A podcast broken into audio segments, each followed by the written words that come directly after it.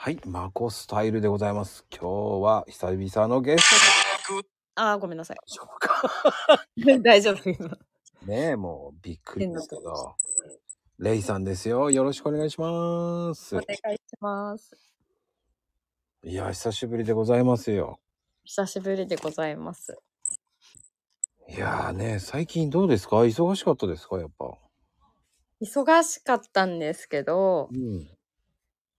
さ、なんか、あのーまあ、同級生とか地元の同級生や、高校の時に付き合ってた元彼とかに会ったりとかして、うんうんうん。みんな、老けてんなと。そりゃあね、老けるわよ。そう。なんか20キロ太ったとか、私ダイエットってしたことないんですよ。すげえな。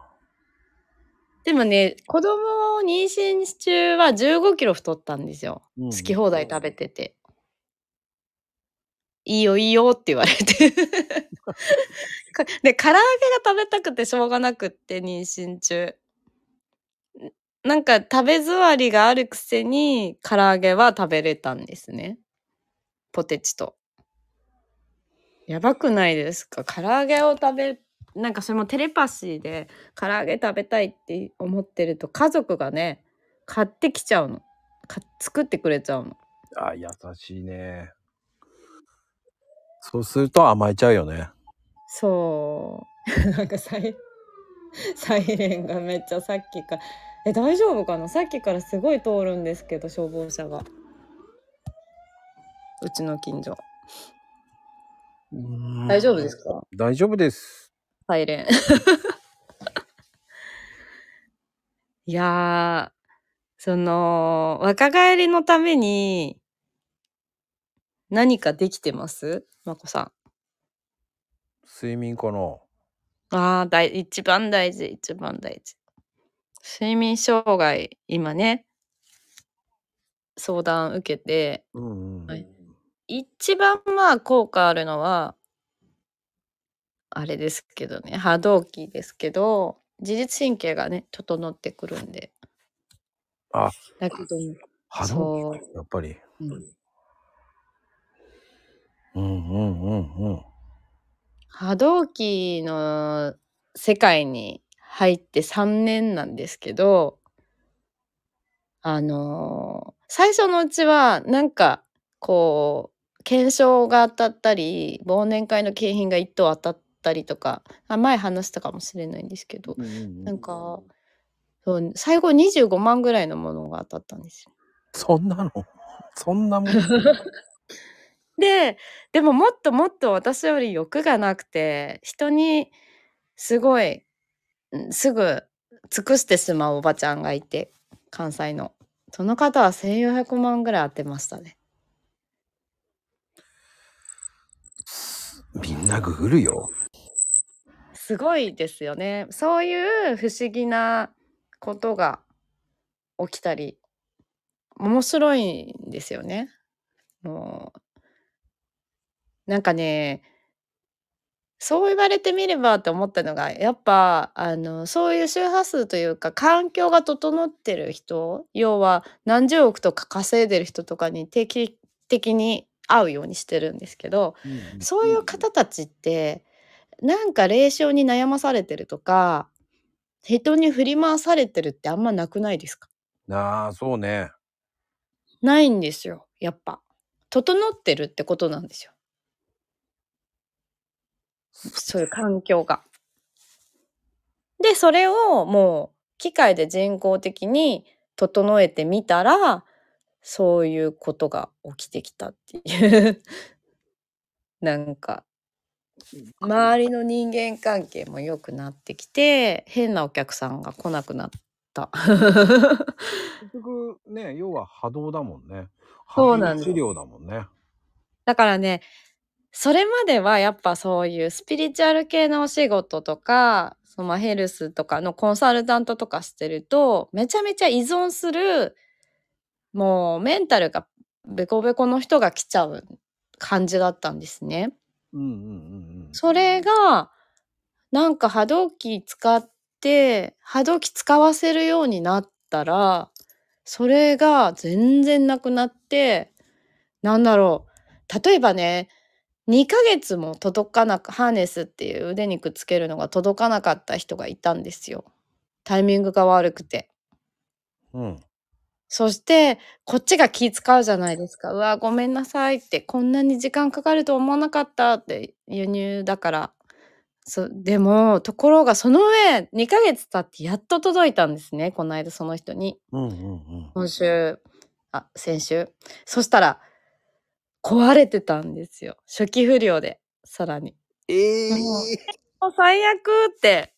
なんか、え、なんか私に怒ってなくて、私にこういう状況なんですけど、これって正しいんですか？と聞いてきて、いや、もうライトがつかないとかもう本当に電源入ってないやんと思って。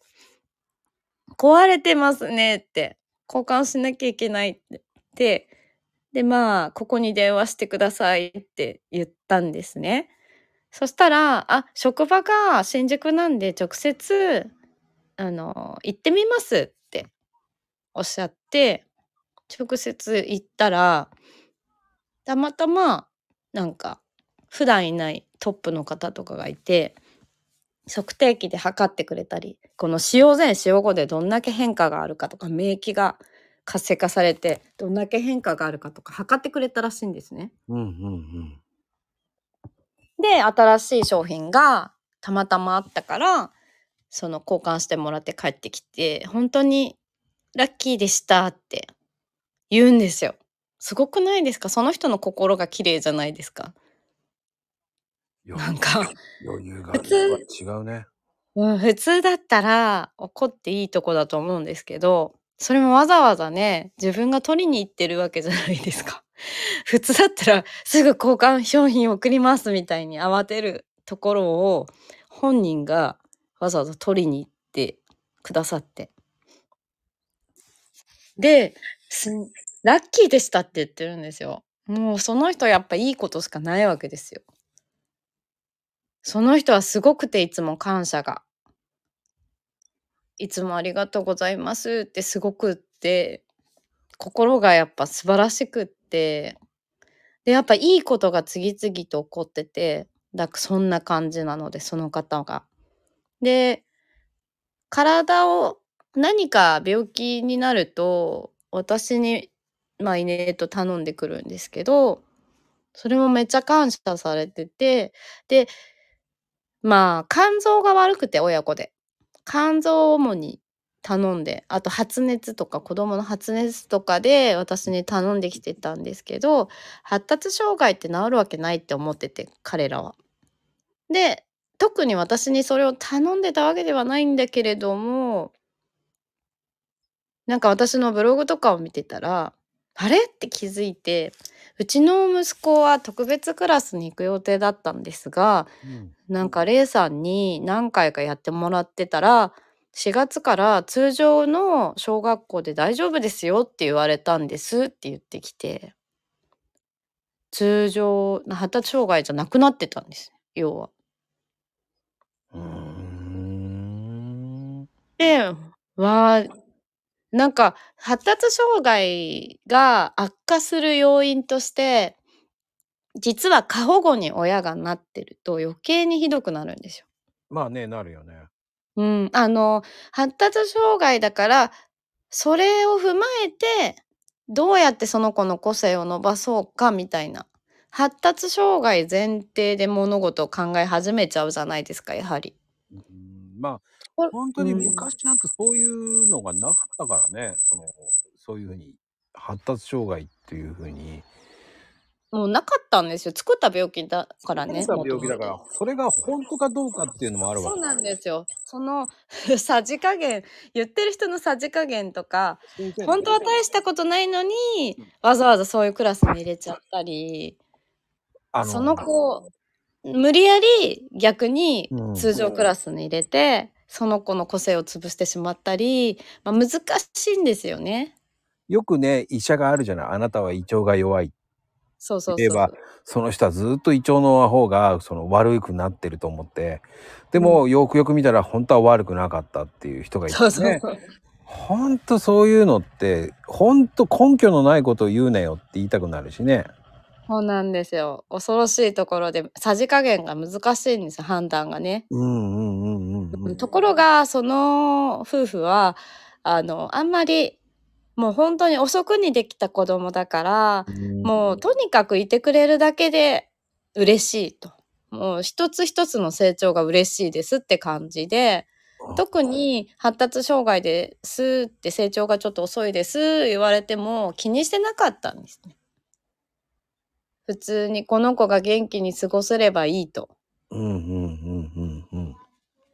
それが良かったのかなって思うんですけど、やっぱりこう過保護になりすぎるのも良くないし、その親が依存するのも良くないからね。そう親が依存子供に依存するのも良くないし私みたいな治療家にもうどうにかしてくださいこうにかしてくださいっていうお医者さんとか私に依存しすぎるのももう言われた通りにやりますみたいなそれも良くないですけどなんか程よかったんですよねきっとう。んうん、で気づいたら治ってたっていう 本当に。その、あのまあ、考えすぎるところもあるしね。そうなんですよ。でもやっぱお母さんたちってすごいよく見てて、うん。で、他にもいたんですよ、そういう親子が。うん。その、そこはお兄ちゃんがいたから気づいたんですけど、お兄ちゃんと弟がちょっと差があるなと。で、発達障害だなって気づいてたんですね、弟が。だけど、やっぱ、風邪をひくたびに私に頼んでいたら、お薬を使いたくない家なんで。でも、お薬を使わないのにもこだわりすぎてるんじゃないですかって言ったんですよ。子供はすごい急変するので、うん本当にもう7時なんかもうあの大変なことになった時のためにその病院も考えといた方がいいよとなんか言ったりとかしてちょっと柔らかくなってったんですよもうこうじゃないといけないっていう気持ちがお母さんが強すぎちゃって。そのモンテッソーリ教育をして薬は一切使わないでとか。その思いが強すぎちゃったのでそこを柔らかくしてあげたらあのお子さんがつま先立ちでちょこちょこ歩いてこれ発達障害の子の特徴でよくあるんですけどそれがそうイネートしてたらかかとをつけてどっしり歩けるようになったんですね。で他にもまあいろいろあったんですけどやっぱお母さんがそういう細かいことに観察してて気づいててなんかうちの子なんだか最近発達障害治ってきましたって言って喜んでらっしゃいましたね。うん。うん正直言ってさ、その、やっぱり気にしすぎっていうのもあるし、そう病気にフォーカスしすぎちゃうと依存しすぎるのも良くないもんね。だからそうダメなんですよね。病気にフォーカスしすぎてる人が多すぎる。なんかよく SNS のプロフィールに書いちゃってる人とか自分はこの病気とこの病気とこの病気 なんかもうたくさん書いてらっしゃる人とか、うん、病名にとらわれすぎてる。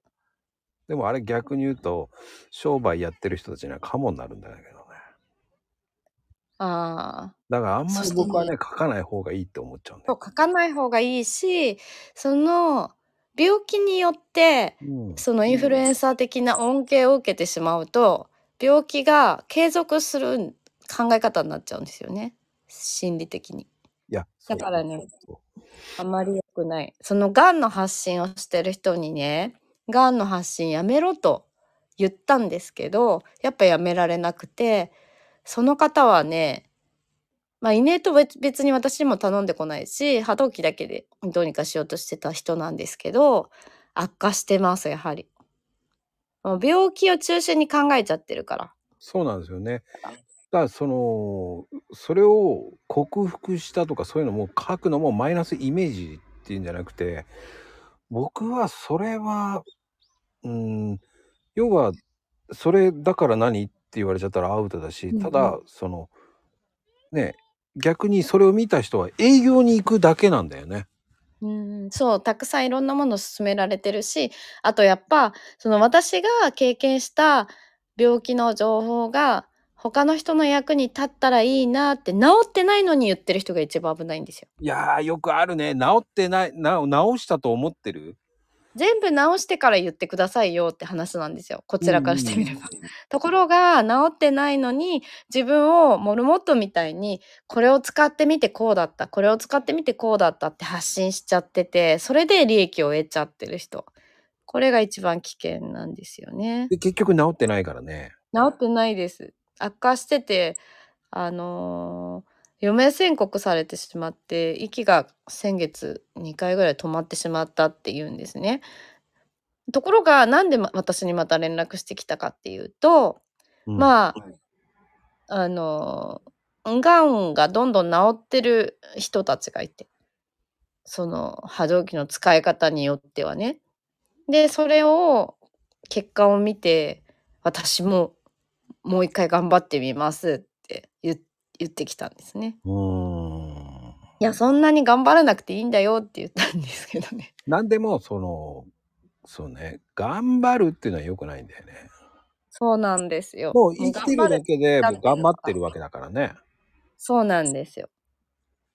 そこが難しい。違うんだよって思わないとね。いや、あくまでもこんなんツールであって、道具であるから、あなたがこれを選んで自分が利用していますっていう体じゃないとダメなのに、うんうんうんうんうん。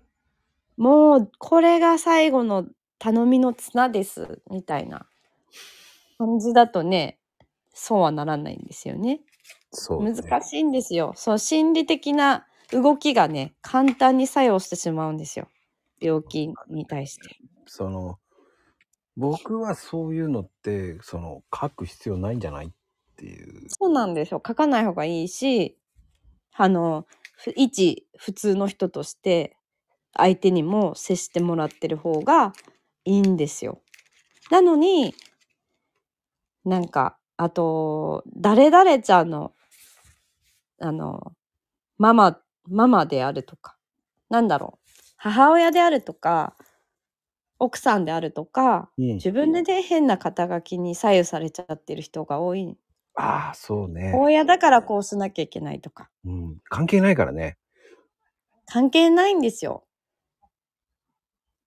いや、私は例ですって。私だからあんま子供がいるって思われない。あ、子供いたんですねって言われる。そんな子供中心の話なんかあんましてないんで、いたんですねって驚かれたりとかするんですけど、あ、結婚してた時も結婚してるんですねみたいな。あの、それが、その、僕はその、見せないっていうのもいいし、見せなくてもいいっていうのもあるしね。あ、別にどっちでもいいんですよ。要は私は。その肩書き、そのママだとかお母さんだとか奥さんだとかそういう肩書きどっちでもいいんですよ。いらなんかあってもなくても。な、ない方が俺は、その、普通でいいと思うもんね。その、ありのそうそうそうままの自分で勝負できるって考えてやるんだったらいいと思うんだよね。うんだから誰々くんのママとかそういうなんだか自分が主役じゃないじゃないですかその言われ方って。そうね。まるまるくんのママまるまるさんの奥さんとか。うん。ね。あとはその病名がついた乳がんの何々さんとかそういうのいらないんですよ。でも僕もマコエキスパートコーヒーだな。コーヒーのまこさん。えでもそれって病気とかじゃないじゃないですか。まあね、病気じゃないからね。それはただエキスパートなコーヒーのエキスパートだから別にいいんじゃないですかそれ。それね、ほんとお店の、お店の屋号なんですよ。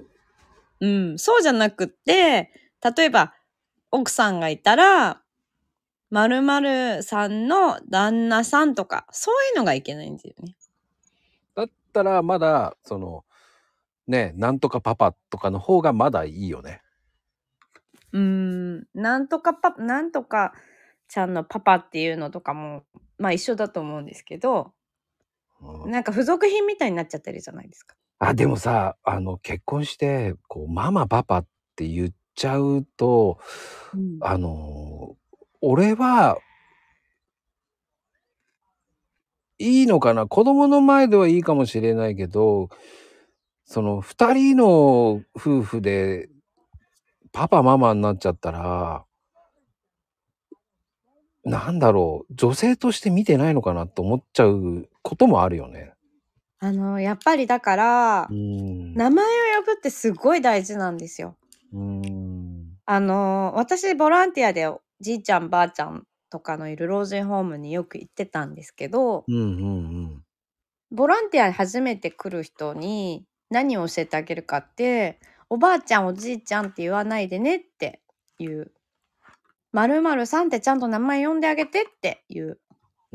すごい大事なことなんですよ。うんうん。で、やっぱりあと、まあ、インテリアのお仕事とかしてる時に小さいお子さんをあの保母さんとかがいなくて預かる時私が面倒を見る時とかあったんですけどその時もやっぱりあのちゃんとその子の名前を呼んであげるようにしてた名前をお名前はって必ず聞いてなんか名前もよくわからずに面倒を見て1時間2時間ね経っちゃったって。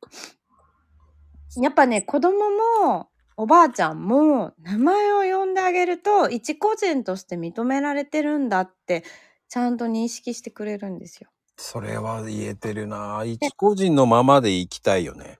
それで同じ目線でね、うん。ちゃんと私子供扱いしないんですよ、子供に対して。スパルタなわけね。だから、まるまるちゃんは何が飲みたいのとか、親に聞かないで、その子自身に聞くのね。それ大事よね。うん。お母さんのき、お母さんの顔色を伺って、いいんですかねみたいな感じじゃなくって、まるまるちゃんは何がしたいの？何が飲みたいの？って、え、先にお母さんにこっそり聞きますよ。なんかこう、お菓子とか飲み物あげてもよろしいですか？って許可は得るけど、本人に今飲みたいのか？今食べたいのか今何がしたいのかって聞くと。すごい、あの、態度が変わります。信頼してくれます、子供が。私、子供そんなに得意じゃないですけど、そういうふうに、まるまるちゃんってちゃんと名前を呼ぶようにしてて、おばあちゃんとかも。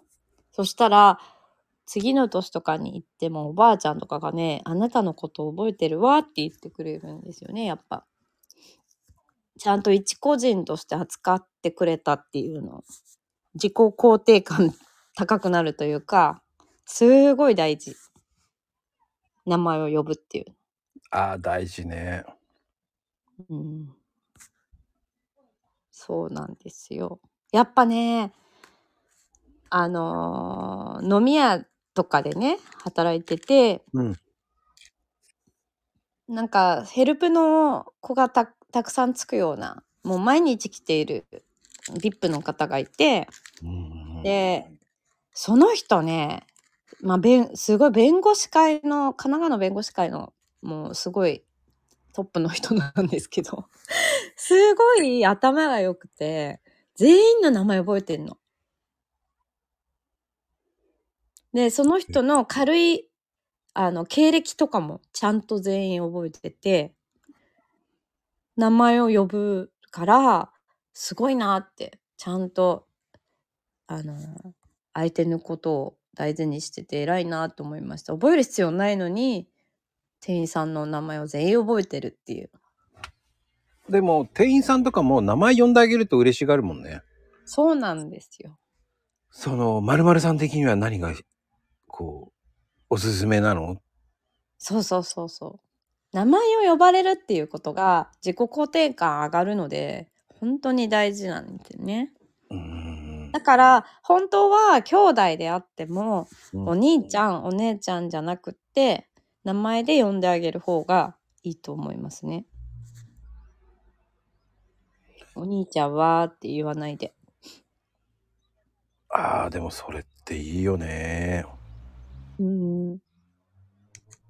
だから、名前覚えたら、あの、だからコーヒーの人 って言われるより、まこさんって言われた方が嬉しくないですか？コーヒーカップのおじちゃんって言われてますけどね。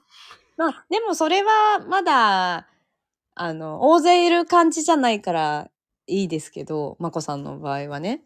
だけど、おじさんとか、お兄さんとかだと、やっぱ、すごい、なんかね、三人称というか、なんかなんか、大勢いるうちの一人じゃないですか。そうよね。だからね、本当に特に、その認知症であったりするおじいちゃんおばあちゃんとかでも、うん。おじいちゃんおばあちゃんになると名前呼ばれないわけですよ。なかなか。そうだね。なんか、名字でしょ？呼ば悲れていよね。それをあえてね、私は、恵子さんとか、下の名前で言うの。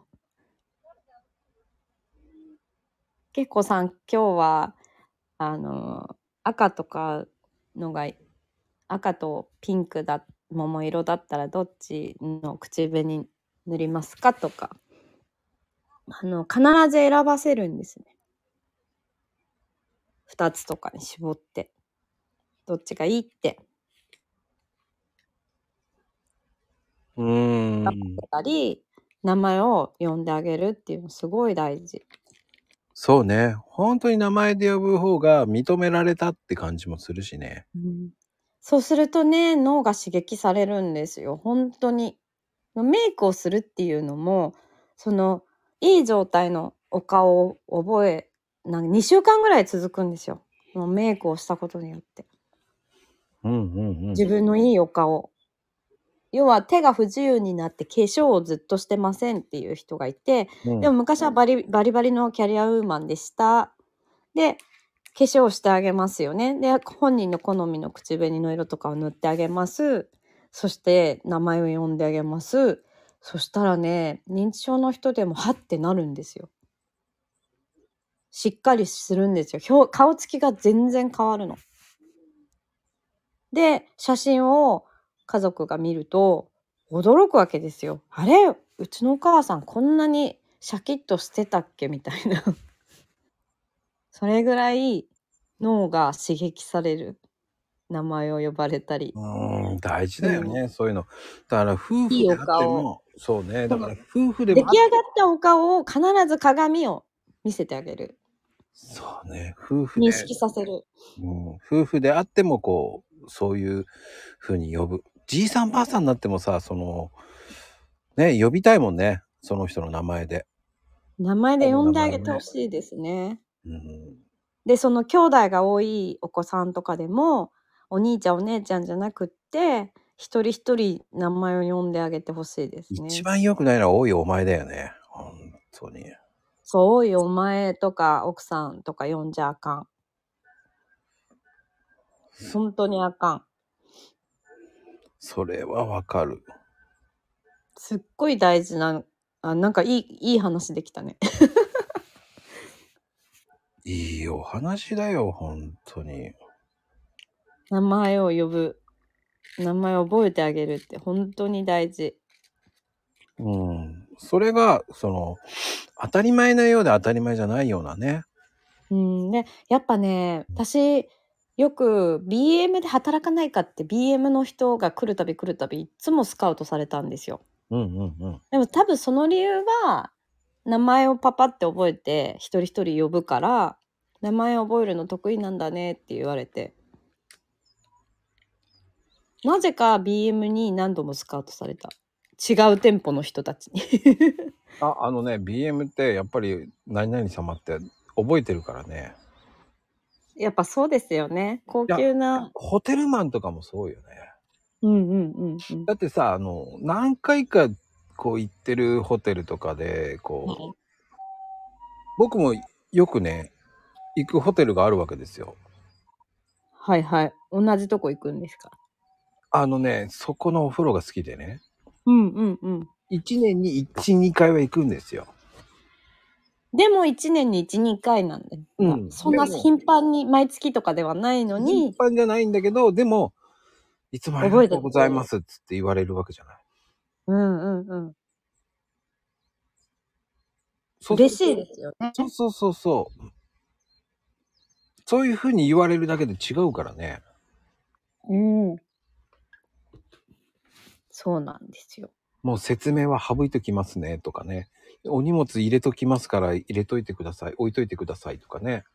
そうです、ね。ショートカットができるから、やっぱりその、顔見た瞬間にもう分かるっていうのがね、フロントの人がね、ああ、あ、と思いながらね。そうするとこっちもね、この人知ってるから名前で覚えてるからね、何々さんいつもありがとうって言えばね、うん。向こうもニコって笑ってくれるわけじゃないですか。やっぱ嬉しいですよ、従業員の人だって。うん。名前を呼んでもらえたら。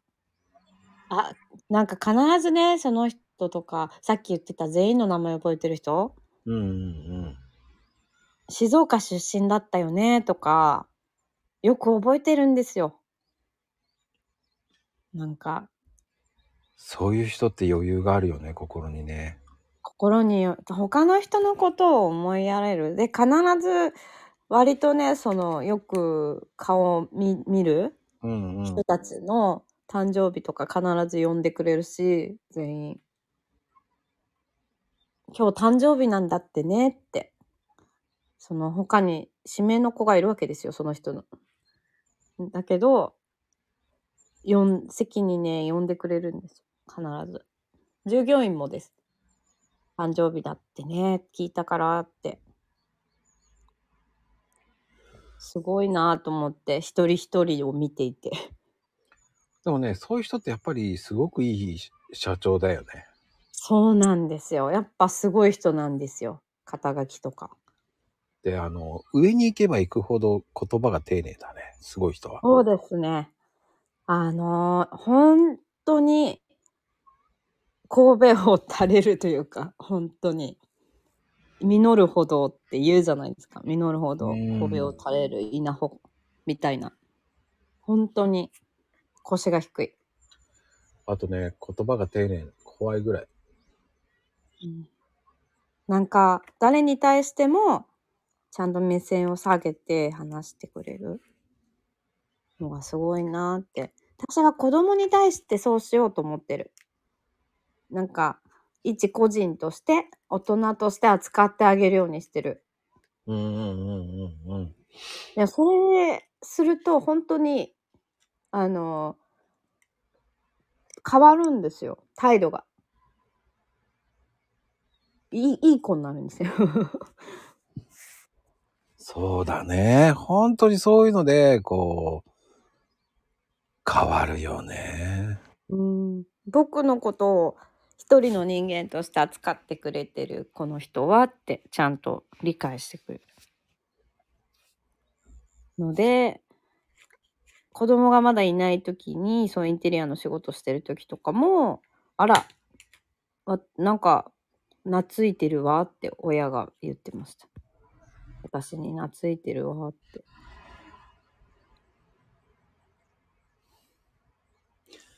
いいね、そういう関係って。うーん。まあね、皆様もね、そういう関係っていうのも本当大事だと思うし、見直すっていうのも大事だからね。うんうん。そう、そして、依存させない、自立させるのも大事。そうね。それは、病気とか。そう。見守る優しさっていうのもあるし、うん。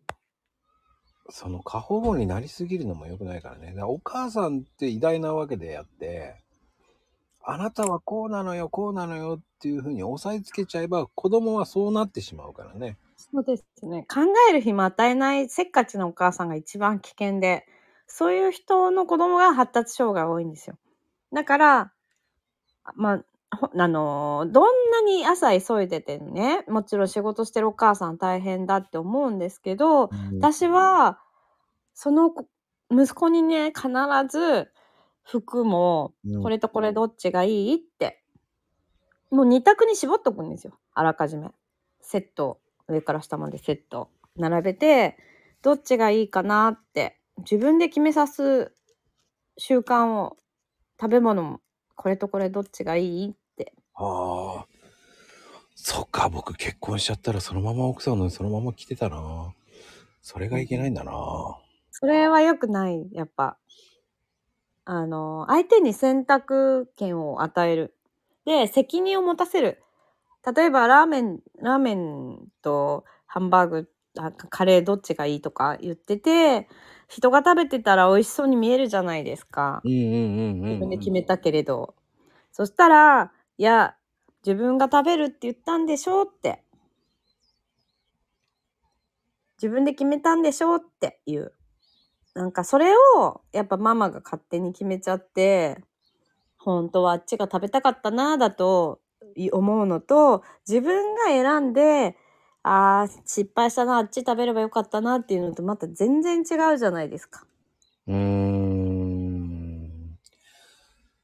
そうね。でも、やっぱ大人になるとさ、どっち、何が食べたいっていうふうに聞いちゃうよね。あの、連れて行く側だとね。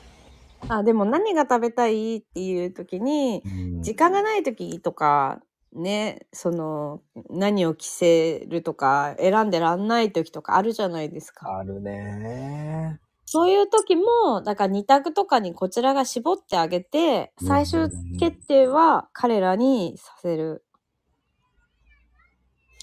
肉、魚とかそんな感じ？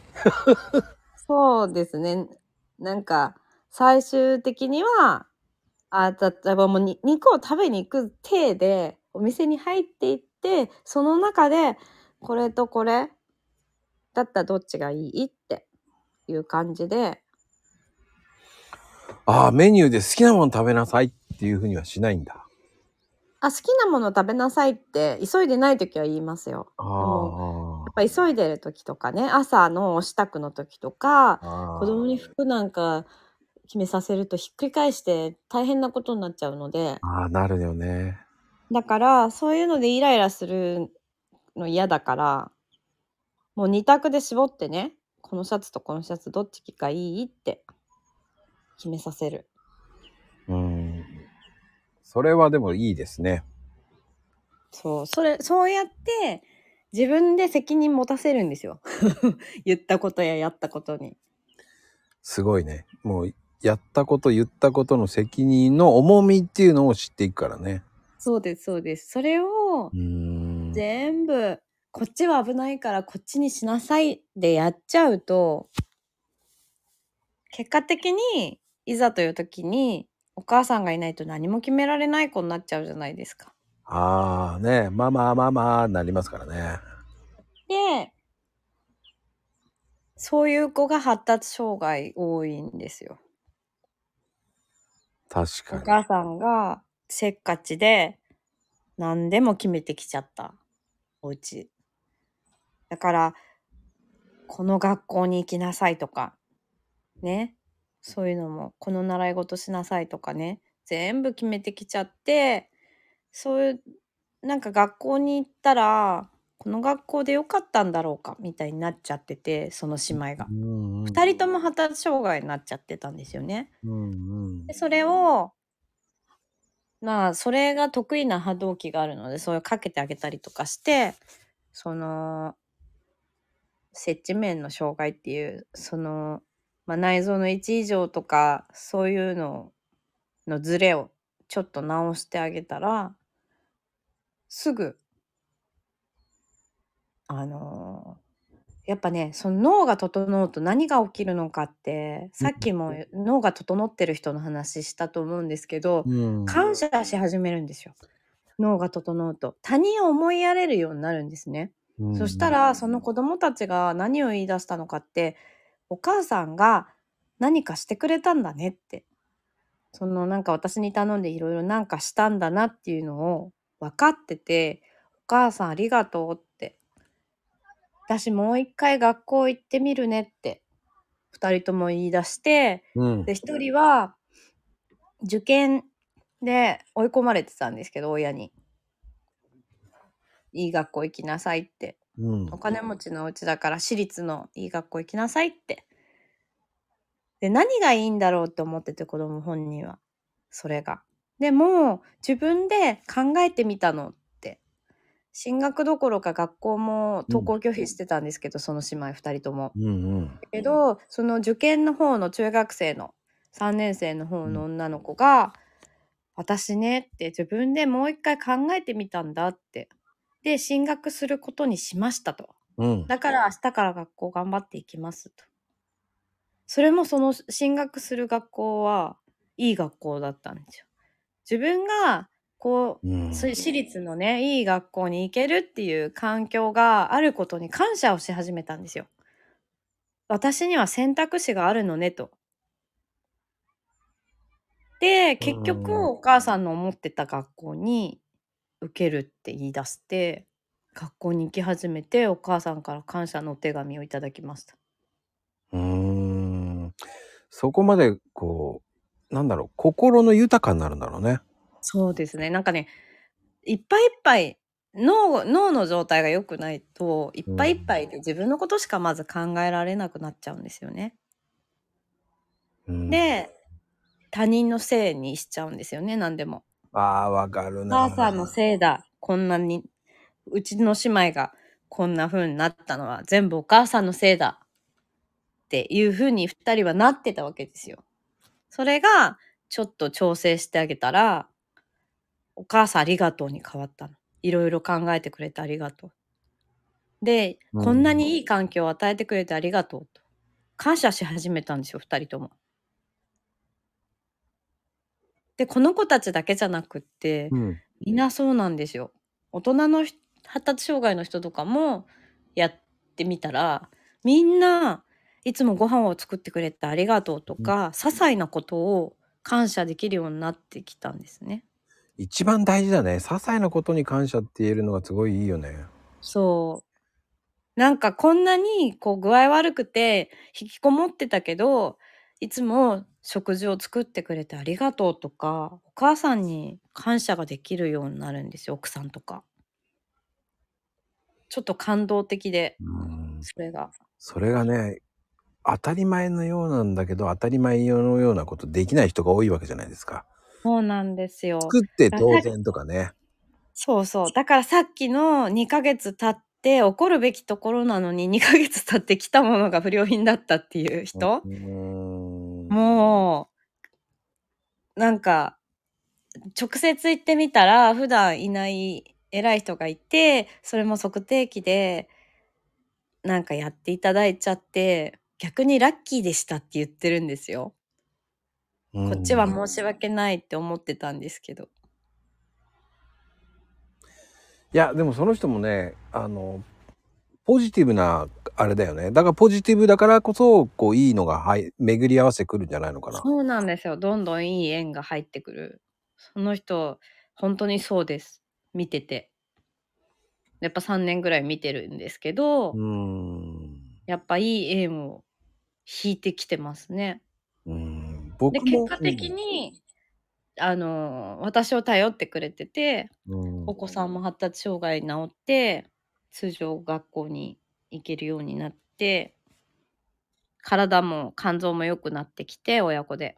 うん。うん変な皮膚病治って、どんどん良くなってますね、全体的に。いや、でもね、こうやってほら、僕もほら、このマコローミやってからはもう本当ポジティブになってるし、こうやってね、ね、レイさんとまあ知り合えたしね、いろんなことがあるって面白いなと思うよね。うん。やっぱ、人のご縁って、もう偶然じゃなくってなんかあるんですよね。わかんない。その先にね。だから、誰とも会わないし、誰とも話さないしってなっちゃってると、うん。なんかひやっぱ運は動かないと開けないんですよね。わかる。ただ、そのツイ、まあね、X っていうか、その文章だけで交流したところで、また、それ以上の先にもならないしね。まあ結局、直接お話ししたりとか、うん直接会うっていうのが一番いいかもしれないんですけどう、ん。でもやっぱりなんかその袖触れ合うだけでも、うん本当になんかご縁ですねってありますよね。あるあるあるある。そこでやっぱり変わるからね、そういうの。うん、そのたった少しのことで、そのね、その被災地とかでメイクした時とか、うんうんうん。たった一回ちょっと話してメイクしただけで、ガラッと変わっちゃった人とかいますね。うーん。なんか、要は被災地で、顔を整えてる場合じゃないわけですよね。うん。お母さんたちの心理では。うんうんうん。でも、やっぱ化粧してないと元気なく見えるじゃないですか。女ないね。なんかちょっと自信がないような風に見えるじゃないですか。眉毛とかもなくなっちゃって。まあ、いい意味ではないけどね。うーん。そこで、メイクししてもらいなよって、こう、周りの人たちが言って、お母さんたちがメイクしたら、みんな笑顔になるんですよね。子供も、旦那さんも。お母さんの元気な顔を見て、うん。伝染していくんですよね。すごい些細なことで。やっぱりねねお母さんが笑ってるだけで違うからね。そうなんお母さんが元気だとこんなにも違うんだなって。うん。で、旦那さんとかもめっちゃありがとうって言ってくれるんですよ。なんか遠慮しちゃってみんなメイクしないからって。メイク用品がなくなっちゃった人ももちろんいるけど、あるのに、そんなことをしてる余裕はないだろうって。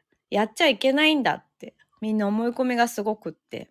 うんうんうんうん。そんな、なんていうの、食べていくだけで大変な時に、そんな嗜好品使ってね、顔を化粧してる場合じゃないだろうって思っちゃってたわけですよ。うんうんうん。ところが、メイクしたらみんな喜んでくれると。お母さんすごい元気、お母さんが元気だと周りも元気になるよって言ってくれるんですね。そうね。本当にお母さんが元気だとね、もう家も明るくなりますから。そう。それが大事なことだとは気づきませんでしたと。やっぱり。気づかない人多いよね、やっぱりね。うん、うん。うんいやーでも僕は罰になって気づいたかな。何に気づいたんですか？いろんなこと。罰になって気づいたことっていっぱいあるね。だからね。そういうのが足らなかったのかな、何が足らなかったかなっていうのをね、見つめ直すっていうのが本当大事かもしれないっていう。だから、些細なことに感謝したり、うんお互いで些細なことに褒めてくれるっていうのはすごい大事で、うちの息子が人生何回目ですかみたいなひ感じなんですよ。よくできてて。で、ちょっと髪染めたり、髪切ったり、化粧をしたりとか、なんかいつも眉毛とかしか描いてないのに、まあ化粧ちゃんとすると、めちゃめちゃ褒めてくれるんですよ。おばあちゃんに対してでもですよ。うちの母が髪の毛、ショートカットでしょっちゅう切ってるから、私でも気づかないぐらいなのに、くせ毛だし。なのにうちの息子気づくんですよ。でね、あ、ババ、髪切ったの？って言うんですよ。そうやってちゃんと見てくれてるんだなって思うと、うん女性はもう誰でも嬉しいわけですよ。もママが一番だよとか、一番欲しい言葉をくれるんですよ。う、いやーでもあれだね。将来が怖いね。イタリア人か？っていうぐらいすごくって、え、どこで覚えてきたの？って聞くんですよ。うん。まあ多分、姪っ子、一緒に住んでた姪っ子が見てた韓流ドラマだと思うんですけど、だけど、なんて答えるかっていうと、ママのお腹の中で学んだんだよって言うんですね。うまいね。ええ何この子ど、もう本当な、で人種、人生何周目なんだろうって思うんですよね。すごいな。すごいです。本当に人のことを褒めてくれる。些細なこと。うん。うん。あと、またね、すあの、自分がちょっと嫌なことされた時とかも、さっきの嫌だったよって言えるんですね。うんだからすごいなと思うんですけど。いやーすごくいい子だね。うん、どんなに鈍感な親でも、そうやって言ってくれると、例えば、元旦那がなんかこう、私は本当に命が危ないみたいな、駐車場内で飛び出しちゃったとか、そういう時に、ありもう、すごいみんながドン引きするような怒り方するんですよ。命に関わる時。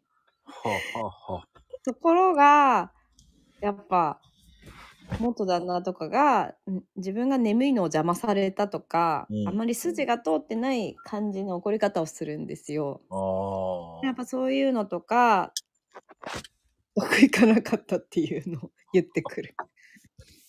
なんで僕は怒られたんだみたいめんどくさいね。